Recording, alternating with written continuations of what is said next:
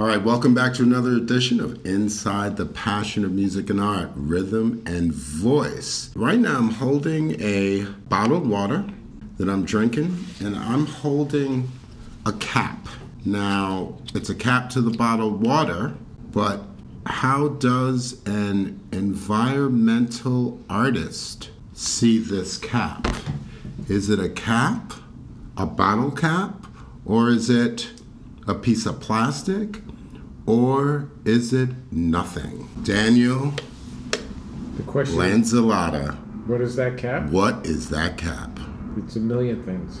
It's it's an experience. It's uh, extracted oil. It's sending someone off to war to go get the oil to make the cap. It's, it's political.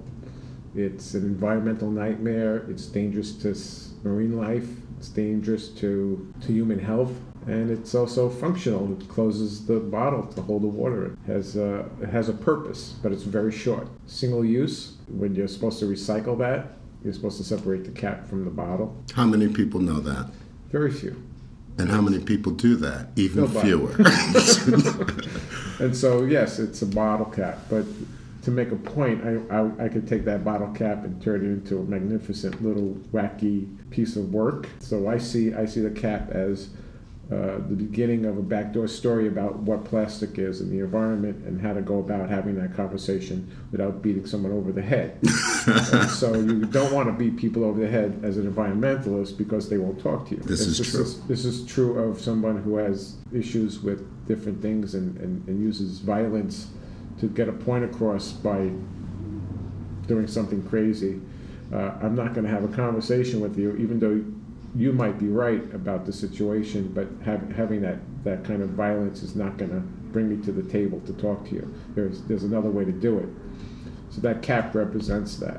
There's another way to deal with this, and we're not. Now, when did you get this passion for environmental art, or creating it? Where did that come from? It came from just observing uh, years ago, I'm sitting on the beach in Biarritz, France, watching my son play at three years old. He's twenty-four now. And I would just sit there and make little doohickey things from the junk I found on the beach. And then I had rules, and I could only make it with assemble it from the st- stuff that I found with my, my uh, Swiss Army knife. And then I started to see, like, every time I went to the beach, I lived right by the ocean at that time. And as I would go there, I would just see the same stuff over and over again, and I would start looking for stuff. And then I would go to the beach by myself, and then I started noticing, like, you know, this is this is how could this possibly be? The same things keep showing up, keep showing up. And that was in uh, two thousand, about two thousand. My son was four, three, four, and twenty years later, in two thousand fourteen, I went back to France to do a dedication show. I made twenty-six pieces of sculpture for a friend of mine who was lost. She was eleven, and she was an environmentalist. At eleven, she was an environmentalist? At ten. And I decided I would carry on her vision, and I would make art, and I deemed myself an environmentalist. And I started making art again. I was making it before. I have all the original pieces from when I, I was sitting on the beach with my son.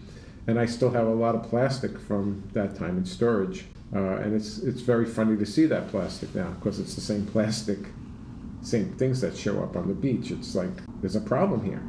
And when I went back in two thousand fourteen, I would go take walks along the beach. Except the big difference was when my son was three or four, the trash on the beach was up to my ankle. And this is mostly after storms. Right. And so now, in two thousand fourteen, the, The trashed plastic debris was up just below my knee. So in twenty years. Well, so no one is hired to come. Every day they clean it. They clean it. They, but that's not the answer. It's, I was just wondering. Oh, yeah, like, they clean well, it. And what do they do with it? Where does it go? It, it goes into dumpsters, and it's carted away. It's either burnt or. But France is much different. Their recycling program is stellar compared to what we have in this country. It's, and still. Stuff comes in from the ocean. Every day, right now. twenty years later, it's worse and worse and worse, and I've never seen anything like it. I've seen, the worst I've seen phys- my, physically myself is in Haiti. I've never seen anything like it. I went down there specifically to deal with plastic debris and see what was going on with a thing called Green Haiti, which my, my wife is uh, the vice president of, and it was mind-boggling. But there are solutions. There are ways to deal with it.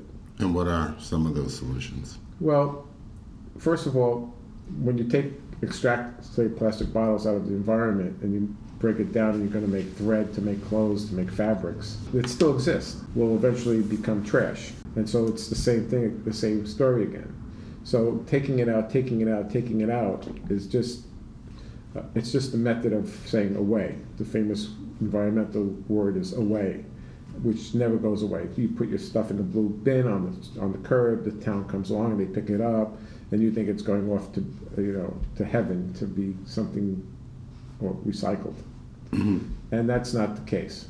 And so my recent discovery of doing this for the last twenty years or more is that it, it's a spiritual uh, uh, deficit of what human needs are and why we purchase and how we purchase and the amounts we purchase and the size of the stores and the size of the, the carriage to go shopping at certain stores. Now, when did the switch flip for Literally you? Literally on Sunday. This past Sunday? This past Sunday.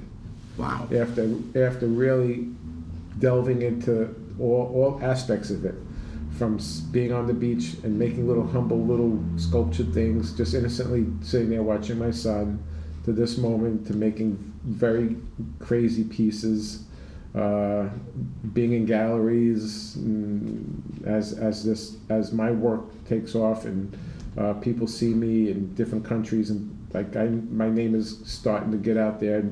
I don't know, five different continents, um, and as it slowly becomes more and more, uh, more my artwork is more and more uh, recognized. And understanding that it's not a consumption problem. That's that's that's the process to an object being purchased, utilized, and then discarded. There's the cycle, and it's linear. It's not circular. Right. Like so, the, the big movement now is about circular economies and factories, where raw materials come in, they're utilized, but the waste doesn't leave the factory. It's either uh, goes to another manufacturer because they might be able to use those those end use pieces, or it stays within the factory and they recycle it right there, and then it becomes more product. So as more raw materials come in, it stays within a loop. Circular economy. The, the economy that we are used to is linear. So I have a need, I decide I want to buy something, I buy a television set, plastic, electronic, e-waste, and it lasts two years, and I dump it, and that's it. That's, you know, straight. There's there's not there's nothing else to say about it unless you bring it to a special facility and try to ref, ref, you know, recycle that. So most of our, our needs are linear, typical capitalistic approach to everything. It's a need is met, it's used, and then it's discarded, mm-hmm. and that can be very quickly. That can be within ten minutes. Single-use products that, say, a coffee shop that puts a little green plug in the, cup, the, the cap so it doesn't spill. Those little green plugs uh, basically never make it to the car. They're flipped out and they're thrown yeah. on the street, and then it goes into a storm drain, which goes into a river, which goes into the ocean, that sort of thing. And so th- there's, there's, there's really no awareness, so it becomes... Uh, For me, now it's a spiritual thing. It becomes more of where did we go wrong? How do we get this loss? And this is across all economic strata. It's not about one group of people right. who have or the have-nots. It's basically everyone is in, in on this. And we're enabling it. It's the, the, the user of objects and things is is, is responsible. And I've had a recent discussion with somebody, and they're saying, no, it's the manufacturers. Well, manufacturers only manufacture based upon demand. Demand, yeah. And so if there's a demand for something, they're gonna, someone's going to hop on it, and they're going to make it. And because of the nature of technology, if I have an idea, I could, I can three D print it, send it off to a manufacturer, and in a few hours, I can have my product up and on on on a, on a website online, and I could do this in a week. And three D printing, as much as I love the technology, especially if it's three D printing chocolate, uh, which is a whole different issue. But three D printing is bringing plastics into the environment. And there are ways to extract plastics to make filaments, but that's a long process, and that becomes another issue of identifying what plastics can become filament. But in most cases, people are buying filaments to three D print. That's just bringing more and more plastic in. And I'm not against t- that technology because it's a great technology for prototyping. Right. And you can't really beat it. And so that's that's wonderful, but there has to be a solution to what happens to the life expectancy of, of products. And that has to be designed into the product from the get-go. So those that science... Yeah, it has to be designed with that in mind. Absolutely. Like where it's going to go. Right. So it's not... We're getting there.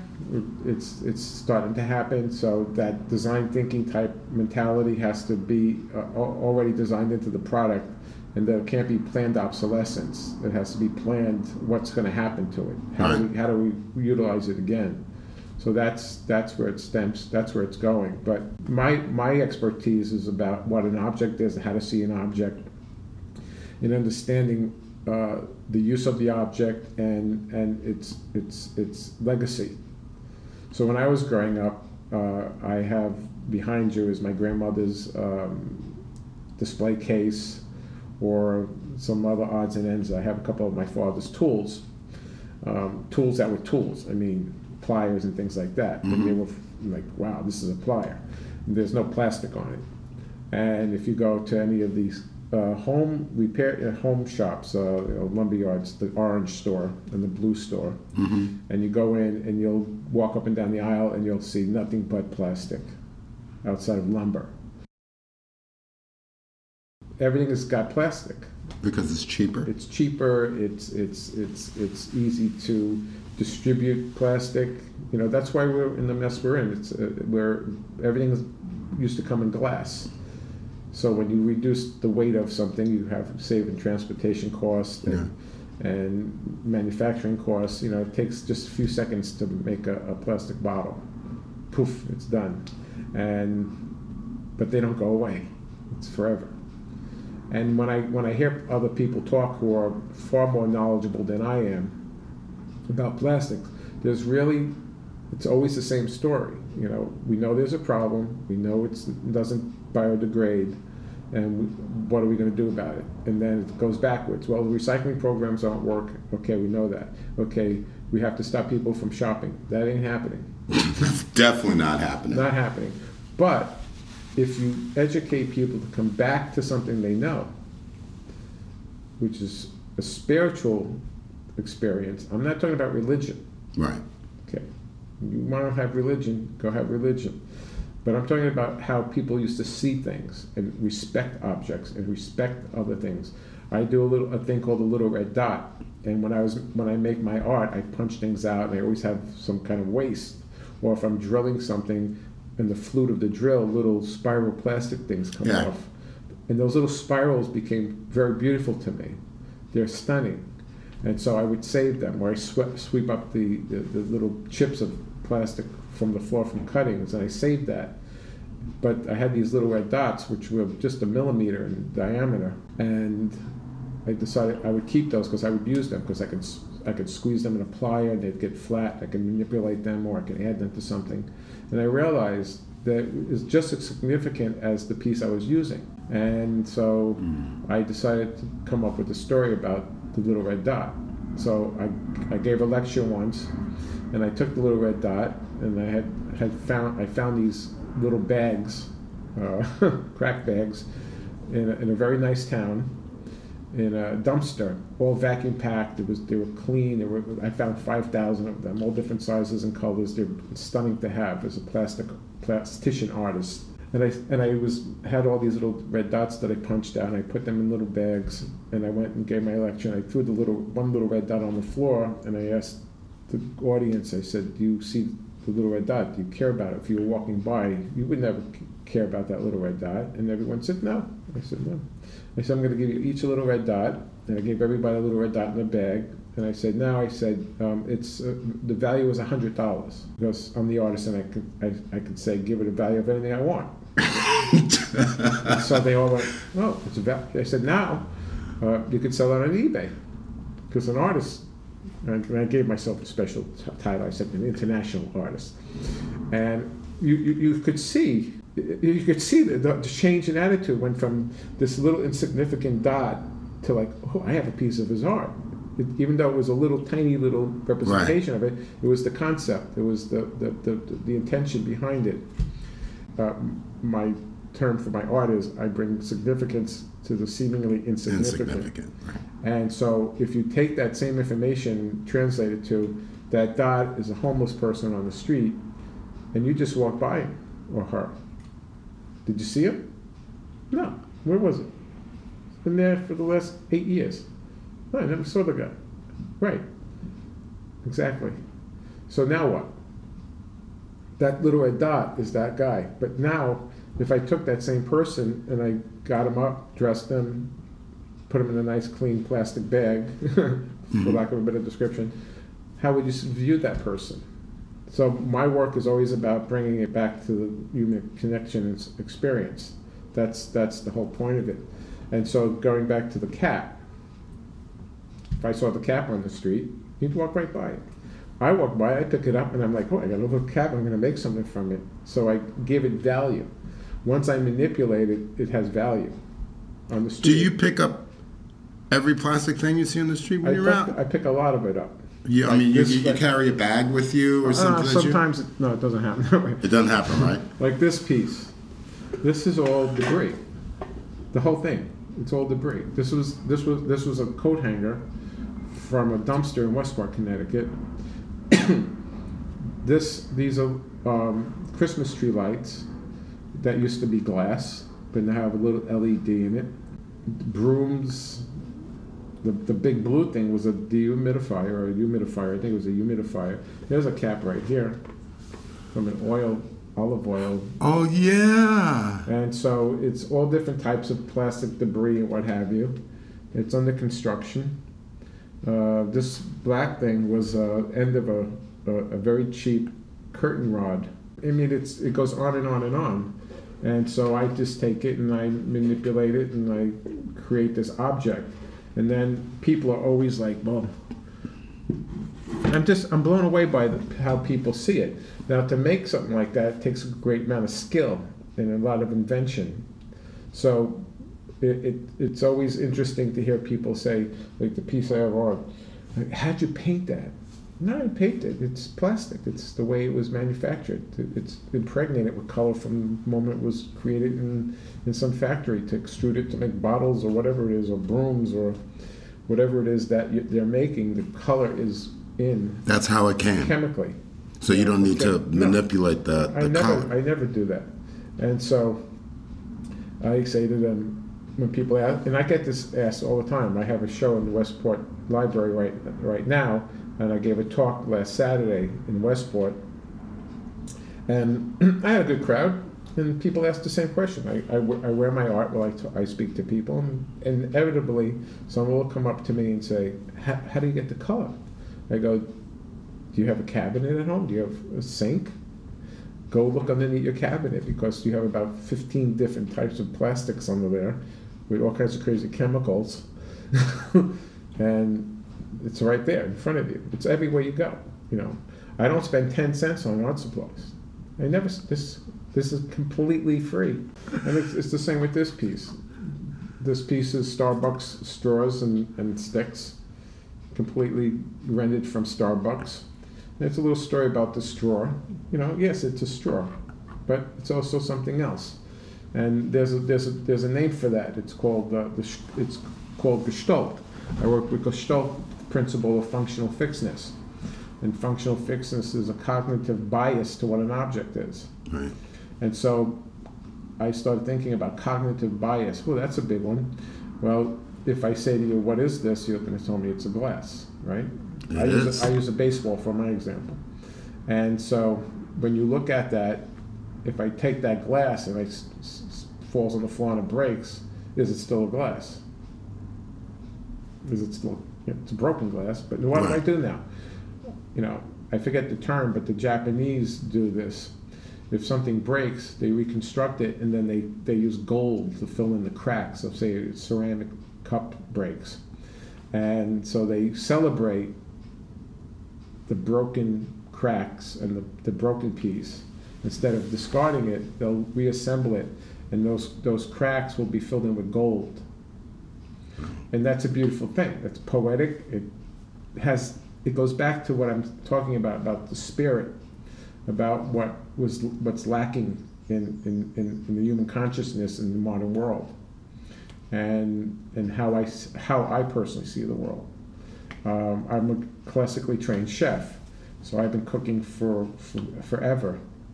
And so when I look at the world, I look at the world as flavors. Like I see you, you're a flavor. What is the flavor? And people are walking around blind with bigotry and racist concepts in their head.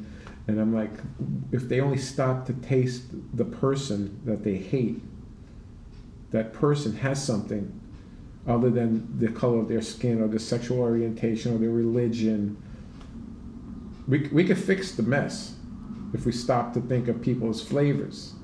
And I used to teach culinary arts in the after-school program in Westport, and had these kids from Westport. And, and I, I was always amazed by by them, because they, they're, they're, even though it's an affluent community, there's something not happening. You know, they're not seeing the world. They're, they're, they're just bypassing a lot of stuff. Stop and, and taste everything. So I would say to them, do you like anchovies? No. How do you know? No. Well, did you taste them? No. Well, how do you know? You don't know. You can, you're only saying it because there's something about it that you're put off by. Now you could be. Well, but it's not familiar. Right. So what if you took the time just to take a little taste? You might like it. You might discover something. Because anchovies is a great is a great one. To, to use that as an example. It sure is, because I never used to like anchovies, and people used to put it on their pizza. The whole pe- half of the pizza, right. The whole pizza would taste like it. But when I went to Europe and I had anchovies, it was another thing. Right. When I had white anchovies, that was another thing. Right. And if it's when I had oil. Goat cheese there, I used to hate goat cheese. No. Oh my God! It was no. like, wait a second. So that's that's what I'm talking about. So what's great about anchovies, it's a f- flavor profile called umami, which is a Japanese uh, discovery about the sixth flavor. And it was discovered by a Japanese scientist. And the umami is a glutamate. And so you'll find this in uh, Parmesan cheese, mushrooms, tomatoes. And that really, uh, M S G, uh, uh, is, is a glutamate salt, which heightens sodium glutamate. Sodium, sodium glutamate, yeah. right, right, and and and that that enhances the flavor, this this umami flavor profile, and so anchovies was used in um, a sauce the Romans make. I forget the name of it, but it's it's very powerful. It really heightens the flavor of food. Uh, um, they use it in fish sauce. Fish sauce, right? In Thailand. That's mm-hmm. that's a glutamate that's used, and that really brings out flavors. So.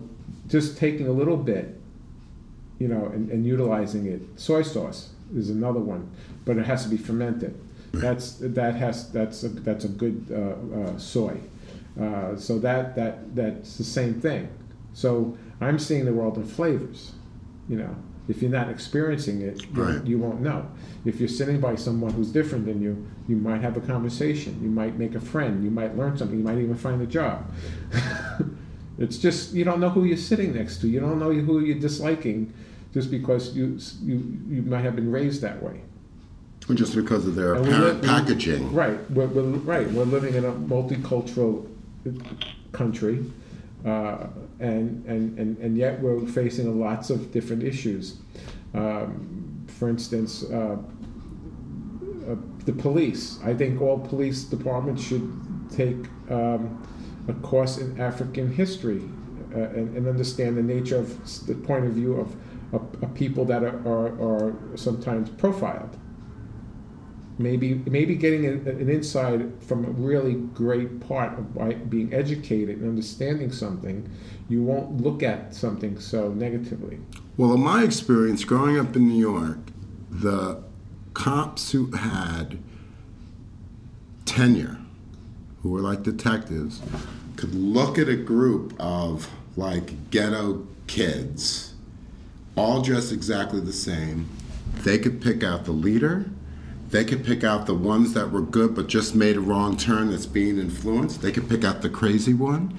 They could do it just by their experience and their exposure of being on the street, so they weren't like afraid, and they were able to see the flavor of each individual. Exactly. So, and that, I think, you know, they weren't afraid. Nowadays you hear, oh, this, you know, two-year veteran. I'm like, how can it be a two-year veteran? How can you be a veteran after two right. years on so the force? You really need some yeah, and you pull, ten-year you pull experience. A trigger with somebody if you feel like threatened, theoretically threatened, and you you're operating out of fear. And in some some places I've seen in Europe, uh, police departments are trained to uh, apprehend somebody that they feel has not done something right in a way to de-escalate, de-escalate. Of course. Without the use of of, of, uh, of firearms. And this is this is true of any kind of escalation, is to, uh, if you're in a combative situation. I, my personal experience is just to turn around and leave. Within the confines of marriage or anything else, is just, okay, I'm, I'm out of here. And sometimes the person you're dealing with is like, "What you you left? No, I didn't leave. I, I don't want de-escalated. This. I don't want to. I don't want this to escalate." And so the connections are all the same. You know, we're not. We're just starting to learn this. I mean, quantum physics and mm-hmm. and and, um, and and understanding how things operate, or the, mis- the mystery of it. You know, is, is in the quantum state, and that's what this stuff is. This is just looking at something. And, and taking it and manipulating it in a way to create this beautiful object. Because in, in my mind, as I'm making a piece, I'm always thinking it has to have beauty to it. It has to be attractive. And so when you have textures and colors and, and, and different, they're different actually flavors. I mean, they almost can eat some of this stuff. Oh, it's like strawberry right now. Exactly. And so lime. It's exciting to me to see how it captures light. And, and plus, you're a chef too, so you right, see things. You're right. used to plating stuff. You, right. You're seeing colors. Right. How, and, you and, know. I, and I and I taught for for a while. And one of the greatest things about cooking is that um, it starts with knife skills, and knife skills, and how you cut a, uh, uh, an ingredient will determine its flavor to some extent. And that's a Japanese uh, thought on how to use knives and how Japanese chefs mm-hmm. make sushi and things like that. If you cut it a certain way, it has a certain texture, it has a certain mouthfeel. And I utilize that as well. But I always tell people, use the biggest cutting board you can, have very sharp knives. Now, does it matter if it's plastic or wood well, or... There's always been a debate about that. Salt-based, I saw this like salt... cutting board that was well really I wouldn't cool. use that because it's uh, the flavors from the it, it starts to absorb. You always salt something at the end of the cooking process, and so I would use I use plastic or I use wood, and then there's always debate about bacteria and what have you. Right. But you know, the wooden maple cutting boards have been around for centuries, and everybody seems to be okay. But when you're using plastic, you're, you're you're cutting into the plastic and you're making microplastics. Some piece of plastic is going to come off of that somewhere. Could be lodged in the food, will go down the drain. You know, bacteria gets in there. And in real cooking situations, cutting boards are done by color. So green is for vegetables, blue is for meat. Uh, I think it's meat. No, red is for meat, blue is for fish, that sort of thing. So you're not supposed to use one color. Right. So there's no cross-contamination. And I always say, like, I use the same principle in making the art. The piece will tell me what it wants to be. The tomato will say, this is what you can do with me. Right? And then you then you go with what the tomato tells you. And you speak to the t- tomato. So there's a relationship. And there's a mindfulness and there's an insight into how the relationship is between the object, which happens to be a food ingredient, and making it into something that's delicious and edible nutrition. So nutrition. It's like this cap right. will dictate dictate me. how you're and going to use it. Right, and that's that's what's great about plastic, is because it's malleable. And in every piece of plastic, especially on this piece, this blue piece, is that um, it is many types of plastic, which in most cases they shouldn't be st- stuck together, but they're they're melted together and they're fused together, and they all work in harmony, and each piece of plastic, as I work with them, will react in a certain way to how I manipulate it. So it's telling me what to do. Right. And it's very rare that I don't use a piece uh, because it didn't work out for me. Because uh, I, I've tested it, I'm making little tests with it to see how it reacts. And then I go from there. But it's it's t- I'm not doing it. It's it's it's saying, do this to me. And so imagine if you did that with people. Right. You met somebody and you walk up to them and you call them a derogatory name, you're not going to have a friend. But you walk up to somebody and say, hi, how are you? What's your name? Yeah, I saw you standing there. What, you know, want to have a coffee? And I, I found that to be true in Europe, uh, my experiences. I was in a, in a, in a, in a, in a town in, in, in uh, Connecticut, and I was at a Starbucks, and it was packed. And there was only one seat, and it was at my table. And everybody was like just oblivious. And this guy came over to me. He goes, may I sit there? I said, but of course, have a seat. I said, you're not from here, are you? He goes, no, I'm from Belgium. I says, I could see that. I, I, I get that. Because well, he goes, well, how do you know? He goes, because you're going to sit with me. You know, he was visiting. Mm-hmm. He wanted to sit. Of course, there was a time where you used to sit at a table with other people. Yeah, communal. And they weren't disconnected. They were not engaged into headphones and iPads and iPhones and and whatever. You know, just you might as well just go out and have a coffee in a wetsuit with goggles on and with a sign that says "Do not disturb." Because well, people aren't connecting. Right. And they're becoming disconnected. I walk along the streets in Brooklyn or wherever I am, and someone's walking towards me with their face into a phone, texting, and we kind of just stop. And I'm not. I'm just walking like normal, and they're like, "Excuse me." They're like, "Look up, dude. You you're gonna get." Gosh, there was a girl who fell in an open sewer hole a few years back when I was coming down to take care of my mom. Like right around the corner. The thing was cordoned off, she was, and she just, boom, just fell down this construction thing that was wide open, but she wasn't Crazy. paying attention. And just, you know, having That's grown up you, in New York, in the city, I mean, not I attention. wouldn't, yeah, not paying attention, not paying attention when someone says, you know, I want to be able to hear it so I can move out of the way. Right. And, and, you know, you and just, that's, that's you got to be on. That's the ongoing theme of all of it. We're not paying attention. So as we're going about our lives... We're going about our lives because that's it's from our point of view, and you're going through your life to get through the day, to pay the bills, to make ends meet, to whatever yeah. it is, to get home, to get the kids to soccer, whatever it is that you're doing, and everything else around you. Now, back in the day, that wasn't the case because grandma might be there, or the aunt might be there, or the neighbor might yeah. be there. And now an industry of, of, of daycares sprung up because there are no more grandmas, and, and people don't want to do that anymore. So the village concept has sort of gone out the window. And with all of that uh, is, is that's gone out the window is people making and doing and creating and, and doing things for themselves.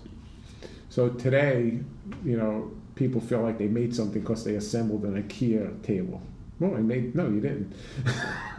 You put it together, put it together, but you didn't make it. Right. So if you if you went out and got a chunk of wood, and we're we're lucky in America because we have choices to go and buy tools, or we can go buy any material, and we can make things, or we can sew things, or we can bake things, and you don't need much. You really don't need much, and that's really the whole point. You don't need to get a very high-end chef's knife that costs seventy-five dollars and, a, and more. When but you, you need to have a sharp knife. It's got to be sharp. Knife. You can have you can have a, a, a carbon carbon knife, steel knife that costs twelve dollars in a restaurant supply store, or you can get a stainless steel one which doesn't hold an edge, and spend a fortune, and have a very sharp knife. It'll rust. You clean the rust off. Uh, I spend a lot of time going into dumps, and I find the most incredible things because someone. It, it had a chip or this. I, I, I, I have so many things from, from, from the dump that are in perfectly mint condition that have great value that um, I wondered, why did this come here? It was because someone's someone's expectation of it was, wasn't met. Bicycles are like a dime a dozen. And I mean, like, that's crazy. I mean, bicycles are in the dump. Uh, and there are countries in the world where they would love to, to have those bicycles. And there are programs where people can bring their bikes so they can be shipped to different countries in the world. I actually have a friend who's very involved with that, an, an American guy living in France, who went to Africa. He's a, a world, he's a genius of bikes, bicycles. His passion and love is bicycles. Somebody you might want to know. And um, he spent three months there, educating a village on how to fix and repair and build bicycles. Uh, fix, repair, and build. Yes, and that's that's true of all of this. You know, there's the makers movements come back. It's uh, people repairing stuff. I think it's Sweden or Switzerland, one of those countries where it's mandatory now that you have to fix something. Like they have, oh, really? They have centers where Pretty you can cool. bring stuff and fix things. It's happening in Brooklyn as well. Oh, really? There's a lot of meetups where people bring a broken radio. You you could fix a radio, but I can show you how to how to you know bake a cake, and people barter and, sh- and share that kind of information. But it has to be it has to be bigger than that. There has to be a radical change. We're, yeah, but if it starts, it's got to start somewhere. So if it starts community, community, community, then we're can, kind of getting back to the community thing. Well, when you, when, when you have status, status, when you're up against status, and, and, and people believe in status. And I'm better than you because my car is bigger and fancier, or I live in this neighborhood, and you're competing with status because I have discretionary dollars, it's going to be a long time before we get to a place where everyone's feeling happy, go lucky about being next to somebody who doesn't. Well, I'm not sure we're ever going to get to that place. That's that, that's what the problem is. So when yeah. you're in a community of status and, and discretionary dollars, it becomes a different issue because I, I, I poke around a lot. I poke around people's garages. I can go to houses, in specifically Connecticut in the suburbs, and you open open, open a garage. There's no car in there, and there will never be a car in there because it's just packed with plastic toys and plastic this, and, and ninety percent of it's plastic and stuff and luggage and, and boxes and things, and you go, what happened? Oh, yeah, I put it here. I can't go in the garage anymore. I see this all the time. People's, another thing I do is I poke around people's, um, if I go to someone's house for a party or something, I go to the bathroom. I always look in the cabinet underneath to see how much chemical waste is under there and plastic. Just, just. And sometimes I photograph it, and it should be a, a, a coffee table book, just, just because it's it's mind-boggling. It's mind-boggling because that's that in, in itself. If when you look at that kind of plastic, of you know like all these products and cleaning products, and you they should never be together. First of all, and where is it going to go when you use it? It's going down the drain. Where's where's that water going? Oh, my sink is spotless and shiny, and it's you know it's bone white, and it's you know status. Look at my four thousand dollar sink. It's it's got super duper everything, and it's highly clean, but I, I chemicalized it to death, and all went down the drain. Went down the drain. Where does it go? It goes either, either into a septic tank, which drains into the ground, which pollutes artesianal wells, or it's going into a, a, a basin and going out to the, a river, or which feeds into an ocean, and it's killing everything. I mean, it's it's it's at that point. If there's artists listening that would like to get into becoming a, what do you call it, a plastician, a plastician, a plastician yeah. artist, things you need to know before you get going. You were born naked. That's one. That's one. Okay. Everything you're gonna put on that day has got plastic in it. You're gonna you're gonna you're gonna indulge in plastic hundreds of times in the day, and and that's two. And and if you drive, the entire interior of your car is plastic, and a lot of it outside is plastic. And so plastic is everywhere. You don't have to go far. It's always in the environment. In some form or other, either by micro nanoplastic that you can't see, uh-huh. or or in some form of the plastic bag or the eyeglasses you wear or the contact lenses or the shoes you put on. Is nylon plastic? Nylon is plastic, and it's all plastic. We can't get away from it. It's addictive. It's beautiful. It's it's it's it's a beautiful, beautiful naked woman, and it's enticing and it's sensuous. And it can be molded, and it can take heat, and it's unbelievable. We're addicted. It's not so easy to get rid of it. And there are a lot of movements for zero waste and plastic free. But and there are some people who use that as their their their their you know their platform. And I wonder if they are. mm-hmm. because of the nature of the the addictiveness of it, and because we have addictive personalities, it's it comes in in a in a stealth way. It's always going to be present. It's always going to be there. There might be an implant. There might be a medical device in your body that's plastic. So, the the artist that wants to work in plastics at the level that I'm working at is just to start taking it and, and, and manipulating it and trying to understand what its potential is as a means to have a discussion about not using it. Because that's what this is about. This right. is using plastic about saying, look, this is the story of this object and what the object was. Even it's taken out of the, the waste stream, mm-hmm. right? But it's only taken out of the waste stream until it becomes garbage again. So it might be beautiful, it might be this, it might be that, and it might be in a gallery. But at the end of the day, it's still with us, and it's not going away. And that's the story of it. That's why it's done, to have a conversation about it, about what what are we doing? What are we doing? This is Lamont saying, thanks for joining us. Please hit up our website if you haven't done so already, inside the passion dot com. This episode will have its own dedicated webpage in the music and art category, with images and links to Daniel Lanzalotta's beautiful pieces of artwork. Thank you for listening to inside the passion dot com.